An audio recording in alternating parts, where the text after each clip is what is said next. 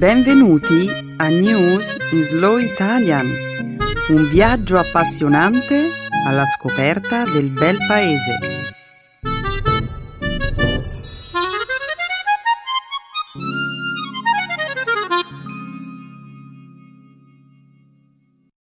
Oggi è giovedì 5 febbraio 2015. Benvenuti a una nuova puntata di News in Slow Italian. Ciao Benedetta, un saluto di benvenuto a tutti i nostri ascoltatori. Emanuele, scommetto che il programma di oggi ti lascerà particolarmente soddisfatto. Beh, come sempre. Allora, Benedetta, quali sono gli argomenti che hai scelto per la puntata di questa settimana? Oggi, nella prima parte del nostro programma, commenteremo il rigetto da parte della Corte di giustizia dell'ONU delle richieste di risarcimento presentate dalla Croazia e dalla Serbia che si accusano a vicenda di genocidio in relazione ai crimini commessi durante la guerra croata. Inoltre, parleremo dell'epidemia di morbillo che ha colpito gli Stati Uniti in queste ultime settimane. Continueremo poi con la fantastica vittoria dei Patriots sui Seahawks alla 49esima edizione del Super Bowl. E concluderemo infine la puntata di oggi con la notizia della scoperta che due statue di bronzo attualmente in mostra al Fitzwilliam Museum di Cambridge, nel Regno Unito, sono molto probabilmente opera di Michelangelo. Davvero un ottimo programma, ma immagino che tu abbia già indovinato qual è la notizia che non vedo l'ora di commentare. È il Super Bowl. Ma oggi non parleremo tanto del gioco quanto dello spettacolo che ha avuto luogo durante l'intervallo. Mm, a proposito, sai quanto costa uno spazio commerciale di 30 secondi? Tanto, senza dubbio. Mm, due milioni di dollari? Mm. No, no, no, no. Tre, no? 4 milioni e mezzo. Ma continuiamo a presentare il nostro programma. Nel segmento grammaticale ospiteremo una prima introduzione al congiuntivo passato. E infine, per concludere la puntata di oggi, esploreremo una nuova espressione idiomatica italiana. Sciacquarsi la bocca prima di parlare. Benissimo, Benedetta. Siamo pronti per cominciare? Certo, Emanuele. Perché aspettare un minuto di più? In alto il sipario.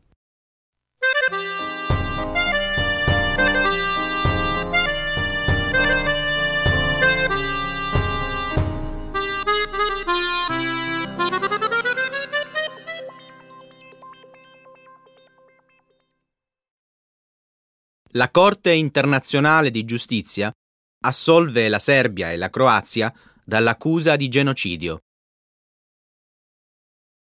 Lo scorso martedì il principale organo giudiziario delle Nazioni Unite ha respinto le accuse di genocidio che i governi di Serbia e Croazia avevano presentato l'uno nei confronti dell'altro. Gli atti di genocidio in questione sarebbero stati commessi tra il 1991 e il 1995, durante la guerra di secessione croata che provocò la morte di oltre 20.000 persone. La Croazia aveva presentato la propria denuncia presso la Corte internazionale nel 1999. Le autorità croate accusavano la Serbia di avere perseguitato persone di etnia croata durante la guerra di secessione. Nel 1991, durante l'occupazione serba, la città croata di Vukovar venne messa a ferro e fuoco. Circa 260 persone di etnia croata vennero arrestate e uccise, mentre gli sfollati furono decine di migliaia. Nel 2010 la Serbia rispose alle accuse del governo croato presentando una contestazione che aveva come oggetto l'espulsione di cittadini di etnia serba dalla Croazia. Nel 1995 l'offensiva Operazione Tempesta, lanciata dalle forze armate croate, bombardò la Craina, una regione a maggioranza etnica serba, costringendo circa 200.000 persone ad abbandonare le loro case. Entrambe le parti si sono rese responsabili di crimini durante la guerra, ha detto il presidente della Corte internazionale di giustizia, il giudice Peter Tomka, il quale ha tuttavia aggiunto che gli estremi per confermare l'ipotesi del genocidio non sono stati rilevati nel caso di nessuno dei due paesi. Ok, entrambe le accuse di genocidio sono state completamente respinte. E adesso? Io direi che per la Serbia e la Croazia è giunto il momento di chiudere questo capitolo storico e guardare avanti. Ma Emanuele, non dovremmo dimenticare che entrambe le parti hanno perseguitato i gruppi etnici minoritari nelle zone che si trovavano sotto il loro controllo. Certo, ma il fenomeno generalmente definito come pulizia etnica non equivale a un genocidio. Secondo la Convenzione ONU sul genocidio del 1948, 1948, gli atti di pulizia etnica possono essere considerati parte di un progetto di genocidio solo se esiste l'intenzione di distruggere fisicamente il gruppo che viene fatto oggetto di violenze. Mm, questo non lo sapremo mai. Il genocidio è il più grave tra i crimini internazionali, ma è anche il più difficile da dimostrare. Beh, almeno questo caso che era rimasto aperto per 16 anni, è stato finalmente risolto e ora la Serbia e la Croazia potranno voltare pagina ed esplorare una nuova fase della loro relazione.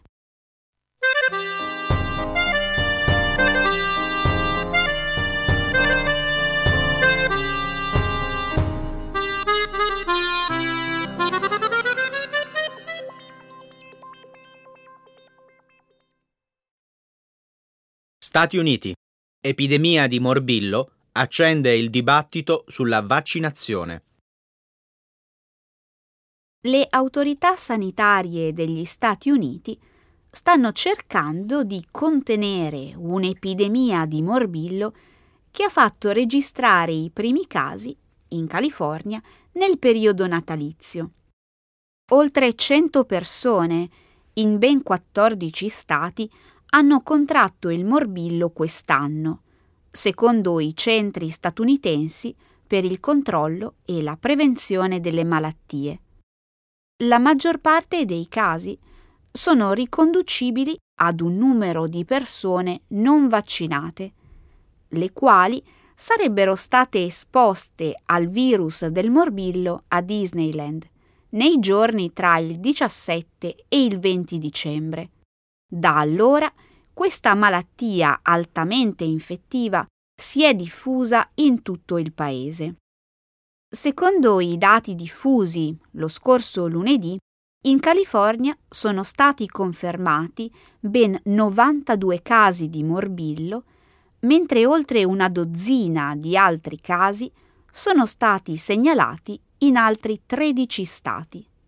Alcune delle vittime del virus sono bambini di età inferiore a un anno, troppo piccoli quindi per ricevere i vaccini per il morbillo, la parotite e la rosolia, normalmente somministrati all'età di 12 mesi. L'insorgenza della malattia ha causato polemiche in California, dove sono molti i genitori che scelgono di non vaccinare i propri figli per motivi religiosi o filosofici. Dopo decenni di intense politiche di vaccinazione infantile, nel 2000 il morbillo era stato dichiarato debellato negli Stati Uniti. Lo scorso anno, tuttavia, nel paese si sono registrati 640 nuovi casi di contagio, il numero più elevato negli ultimi due decenni. I sintomi della malattia comprendono normalmente febbre, tosse ed eruzioni cutanee diffuse, ma in alcuni casi il virus può anche causare cecità ed encefalite. Il morbillo è una malattia potenzialmente mortale. Di fatto, almeno uno su ogni mille bambini contagiati dal virus muore. Io pensavo che questo tipo di vaccinazioni fosse obbligatorio in ogni Stato.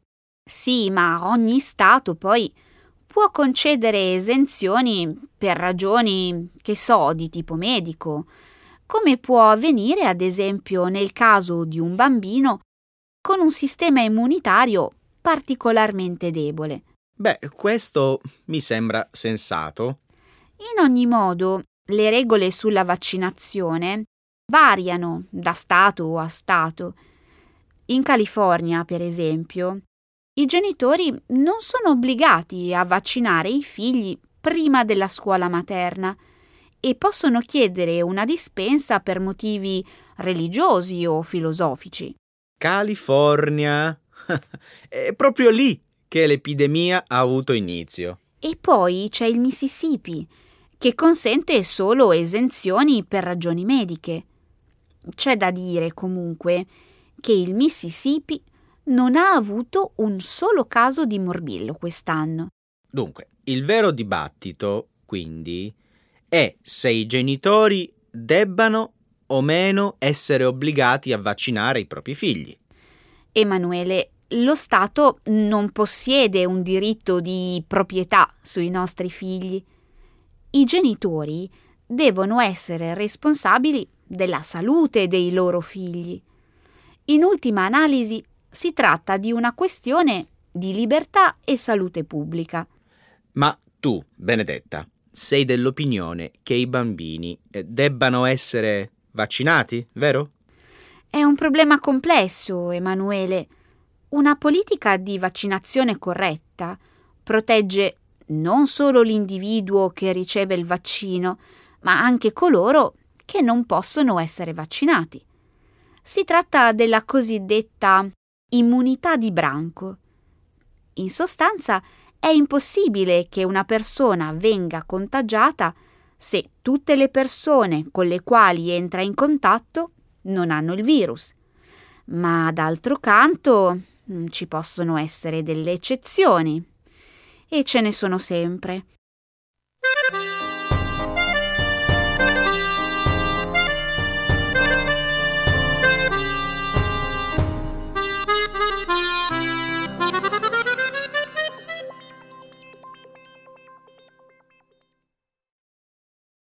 Super Bowl, 49esima edizione.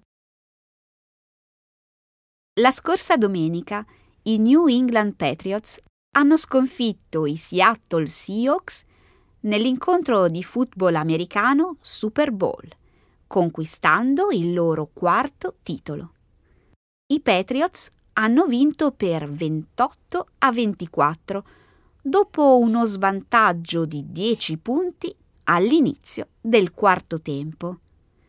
Poi, a 20 secondi dalla fine della partita, il cornerback Malcolm Butler ha intercettato un lancio sulla linea di porta, assicurando così la vittoria della sua squadra nel campionato. La partita è già stata definita come una delle più emozionanti nella storia del Super Bowl. Nel corso della serata, la partita ha segnato un indice di ascolto del 49,7%, il più alto nella storia del Super Bowl, con un totale di 113 milioni di spettatori. Nel corso dell'intervallo, Katy Perry ha regalato al pubblico un esuberante spettacolo ricco di effetti speciali. Al momento di esibirsi nel brano Roar, Perry è apparsa sul palco a cavallo di un leone meccanico, indossando un abito sul quale campeggiavano innumerevoli lingue di fuoco. La cantante ha eseguito alcuni dei suoi più grandi successi, tra cui Teenage Dream, I Kiss a Girl e Firework. Nel corso dello spettacolo, durato 13 minuti, Perry è stata affiancata dal cantante rock Lenny Kravitz e dalla rapper Missy Elliott. Questo è stato senza dubbio uno dei Super Bowls più appassionanti della storia. Ah, che emozione! Una partita giocata sul filo della parità. Azioni spettacolari e la migliore rimonta del quarto tempo che si sia mai vista nella storia del Super Bowl. Oh, una partita fantastica! Io normalmente non seguo il football americano, ma questa partita mi è davvero piaciuta e mi è piaciuto anche lo spettacolo dell'intervallo. Ma Emanuele, dimmi come ti sono sembrati gli spot pubblicitari che abbiamo visto al Super Bowl di quest'anno? Eh, un po' strani, a dire il vero. Mm, gli spot eh, ci hanno presentato cuccioli disorientati e poi padri e bambini in lacrime che muoiono senza un perché.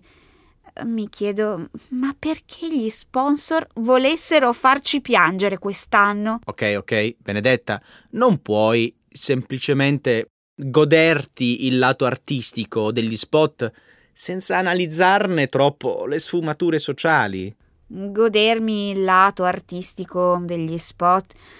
Va bene, proviamoci. Facciamo così.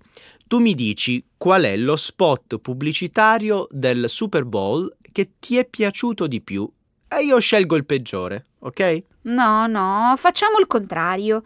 Tu scegli il migliore e io scelgo il peggiore. Va bene, va bene. Come miglior spot pubblicitario Scelgo quello della BMW. Nello spot si vede un filmato d'epoca tratto da una puntata del Today Show del 1994, 1994, nel quale Bryant Gumbel e Katie Couric commentano una novità chiamata Internet.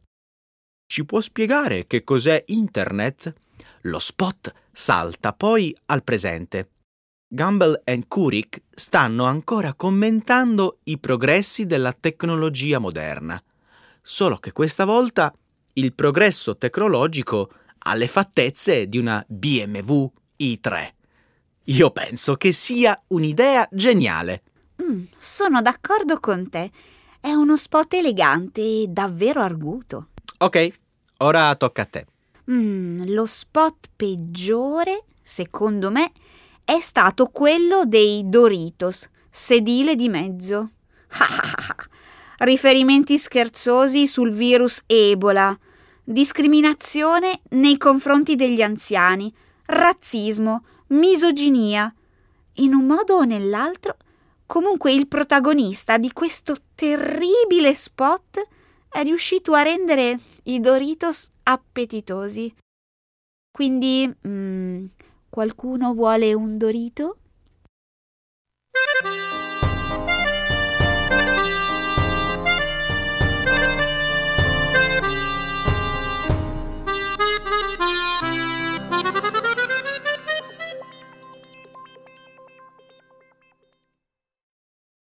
Due statue di bronzo, probabilmente opera di Michelangelo. Secondo un comunicato stampa pubblicato dall'Università di Cambridge lo scorso 2 febbraio, un gruppo di esperti ritiene di avere scoperto le uniche opere in bronzo di Michelangelo esistenti al mondo. Le due sculture, un giovane e una figura maschile dall'aspetto più maturo, cavalcano delle pantere e hanno un braccio sollevato. La paternità delle due statue venne per la prima volta attribuita a Michelangelo nell'Ottocento. A quell'epoca le sculture facevano parte di una collezione privata. In seguito, tuttavia, gli storici scartarono tale ipotesi. Lo scorso autunno, però, Paul Ioannitz, professore di storia dell'arte all'Università di Cambridge, ha osservato alcune analogie tra le sculture e un disegno conservato in Francia al Musée Fabre. Il disegno in questione campeggia su un foglio sul quale appaiono numerose copie di opere michelangiolesche giovanili, realizzate da uno degli allievi del maestro. Il disegno raffigura un giovane dall'aspetto atletico a cavallo di una pantera in una posa simile a quella delle due statue. Il gruppo di ricerca che ha esaminato le sculture ritiene che le opere possano essere state create nei primi anni del Cinquecento, poco dopo il completamento della famosa statua di marmo raffigurante il David, e soltanto qualche mese prima che il maestro cominciasse a dipingere il soffitto della Cappella Sistina a Roma. Le analisi sulle opere sono tuttora in corso il team di studiosi attualmente al lavoro commenterà le proprie conclusioni nel corso di una conferenza internazionale che avrà luogo il 6 luglio. I bronzi e alcune prove a supporto della nuova ipotesi sono in mostra dallo scorso 3 febbraio al Fitzwilliam Museum di Cambridge, nel Regno Unito. Michelangelo è probabilmente lo scultore di marmo più famoso al mondo. Non sapevo però che avesse lavorato anche con il bronzo. Sì, ma nessuna delle sue opere in bronzo è sopravvissuta fino ai giorni nostri. Quelle opere vennero fuse o fatte a pezzi. Una sua scultura venne addirittura trasformata in un cannone. Chi mai potrebbe aver fatto una cosa del genere? Ah, non lo so, ma ora ci sono nuove speranze. Io comunque non sono convinto. Il semplice fatto che il disegno presenti uno stile simile a quello utilizzato da Michelangelo nella realizzazione dei bozzetti per le sue sculture, non mi sembra una prova sufficiente. Emanuele, le analisi scientifiche hanno confermato la data di realizzazione del disegno. Quello che voglio dire è che ogni anno qualcuno si presenta con un nuovo dipinto o una nuova scultura di Michelangelo e poi il 99% delle volte si tratta di false attribuzioni. Questa volta, però, gli esperti sembrano piuttosto fiduciosi. I bronzi riflettono una conoscenza dell'anatomia che a quel tempo soltanto Michelangelo e Leonardo da Vinci possedevano. Io non metto in dubbio il fatto che questi bronzi siano delle opere d'arte estremamente affascinanti, ma per sapere se quelle sculture siano veramente l'opera di uno dei più grandi artisti della storia, beh, dovrò andare a Cambridge a esaminarle io stesso.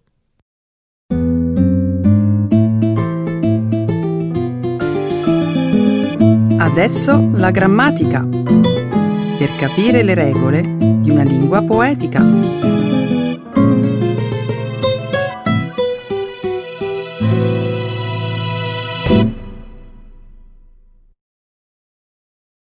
Introduction to the past subjunctive. È davvero inammissibile che in questi mesi io non abbia mai chiesto alla mia amica Olga di dirmi perché stesse raccogliendo articoli sui furti d'arte che sono stati compiuti dall'inizio del Novecento ad oggi. Non sentirti in colpa. È possibile che ultimamente tu sia stata un po' con la testa fra le nuvole. Oh, su questo non c'è dubbio. È imperdonabile però che io non abbia mai saputo che il suo grande sogno è sempre stato quello di scrivere un romanzo. La tua amica, quindi, sta raccogliendo del materiale per scrivere un libro, dico bene? Suppongo che lei ti abbia già dato qualche anticipazione. No, non ancora, purtroppo. Credo che mi abbia raccontato del furto al Museo di Belle Arti di Budapest soltanto per farmi capire meglio i casi che studia. Di che furto stai parlando?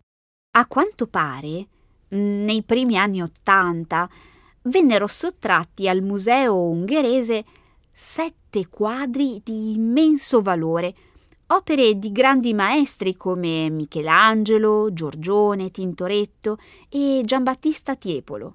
Interessante. Immagino che lei ti abbia anche parlato della dinamica del colpo. Sembra che i rapinatori siano entrati nell'edificio di notte, sfruttando alcune impalcature che il museo stava usando per fare dei lavori di restauro. Nessun sospetto su chi abbia commesso il crimine?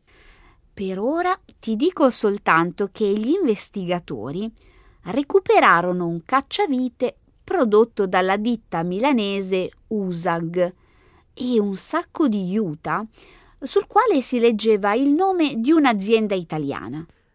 Sembrerebbe che qualcuno abbia concepito questo furto dall'Italia. Infatti, Olga mi ha raccontato che le autorità locali fermarono due cittadini ungheresi. Dal loro interrogatorio emersero i nomi di due trafficanti d'arte italiani. Hai visto che avevo ragione? E ma sai che cosa fecero le autorità italiane? Misero sotto controllo il telefono di un bar di Reggio Emilia era stato il luogo usato dai due criminali come quartier generale. Spero che la tua amica scrittrice abbia già inserito questo dettaglio nel suo romanzo. Ascolta, tra le varie comunicazioni intercettate, una telefonata insospettì gli agenti in modo particolare. Un uomo menzionava quadri, soldi e faceva pure delle minacce.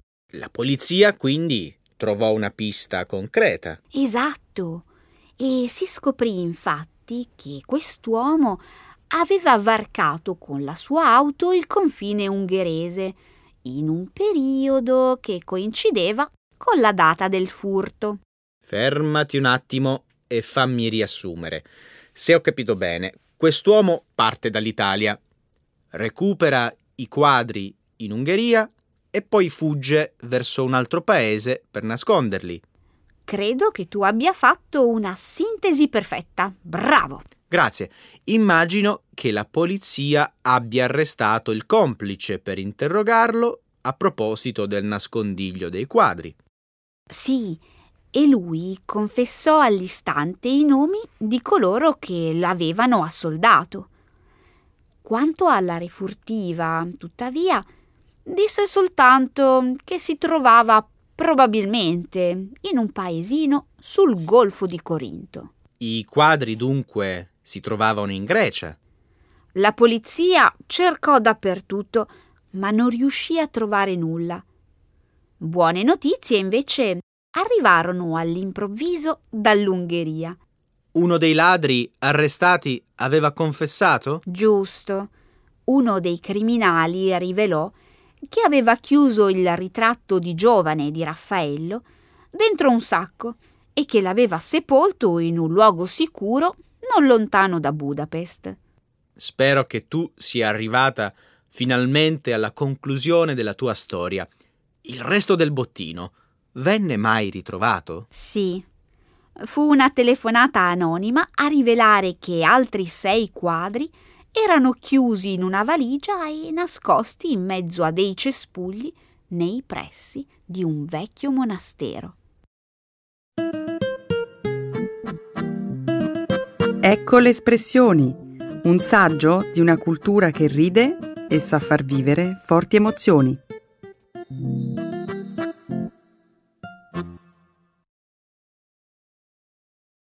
Sciacquarsi la bocca prima di parlare.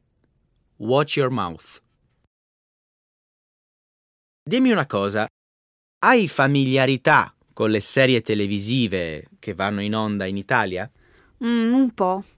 Comunque non è che io sia molto ferrata in materia. Ho seguito soltanto alcune delle soap opera italiane di maggior successo. A me invece non piacciono. Ci sono alcune fiction interessanti, è vero, ma eh, per la maggior parte sono storie banali e piuttosto noiose. Credo che tu debba sciacquarti la bocca prima di parlare. Eh, è la verità. Secondo me hanno un buonismo fuori dalla realtà. Si fa un eccessivo sfoggio di buoni sentimenti, di comprensione e benevolenza. Mm, ti riferisci a Don Matteo? Prete detective in bicicletta, oppure a Suor Angela in Che Dio ci aiuti? Sono religiosi, non possono mica cercare vendetta. Sei tu quella che deve sciacquarsi la bocca prima di parlare. Ho capito. Allora sicuramente hai visto angeli. La storia parla di un angelo che aiuta un ricco ereditiere e una poliziotta a risolvere le loro vicende sentimentali. Stai scherzando, vero? Non lo vedrei nemmeno se mi incatenassero a un divano davanti a una tv e mi costringessero a bere 5 litri di caffè per stare sveglio. Che ne dici allora di Vento della Speranza? In questa produzione si toccano problemi come lo sfruttamento della forza lavoro, la discriminazione culturale e la corruzione. E come pensavo, queste soppopere italiane sono molto noiose. Oh, sciacquati la bocca prima di parlare. La trama è molto interessante. Vito, il capostipite della famiglia, si innamora di una maestra misteriosa e poi il fratello minore. Ti prego, fermati. Se continui con questo racconto, stanotte avrò degli incubi. Ma non vuoi sapere che Saro si innamora di un'impetuosa e agguerrita sindacalista di vent'anni più grande? Ti avverto. Se non la smetti, inizierò a strillare come un uomo che si è appena accorto che gli hanno graffiato la macchina nuova. Ho capito. Questo è un genere che non ti piace. Ma esistono anche fiction d'azione come Squadra antimafia oppure Le mani dentro la città. Ma chi scrive queste storie? È possibile trovare una fiction in cui i protagonisti non siano poliziotti o mafiosi, preti, santi o maestre di scuola? Sciacquati la bocca prima di parlare. E se cerchi qualcosa di diverso, guarda le fiction estere e non quelle italiane. Probabilmente il nostro pubblico si sente rassicurato se nei film ci sono personaggi facilmente riconoscibili. Mm, è possibile. Eh, non pensi che sarebbe bello se gli autori scrivessero storie anche per una fascia di pubblico diversa da quella attuale? Certo, suppongo però che puntare su contenuti originali non sia la strategia seguita dalle case produttrici. Lo penso anch'io. A me sembra che queste aziende si limitino a compiacere i gusti del grande pubblico. Esatto. Parliamo di telespettatori di una certa età, fedeli a certi stereotipi e non molto propensi ad appoggiare temi alternativi e personaggi poco familiari. È per questo che non mi piacciono. Oh, sciacquati ancora una volta la bocca prima di parlare. In latino si dice de gustibus non est disputandum. E sapresti tradurlo? Certo, i gusti sono soggettivi. Va bene, ho capito. Io mi tengo le mie fiction alternative e tu le tue soppopera italiane.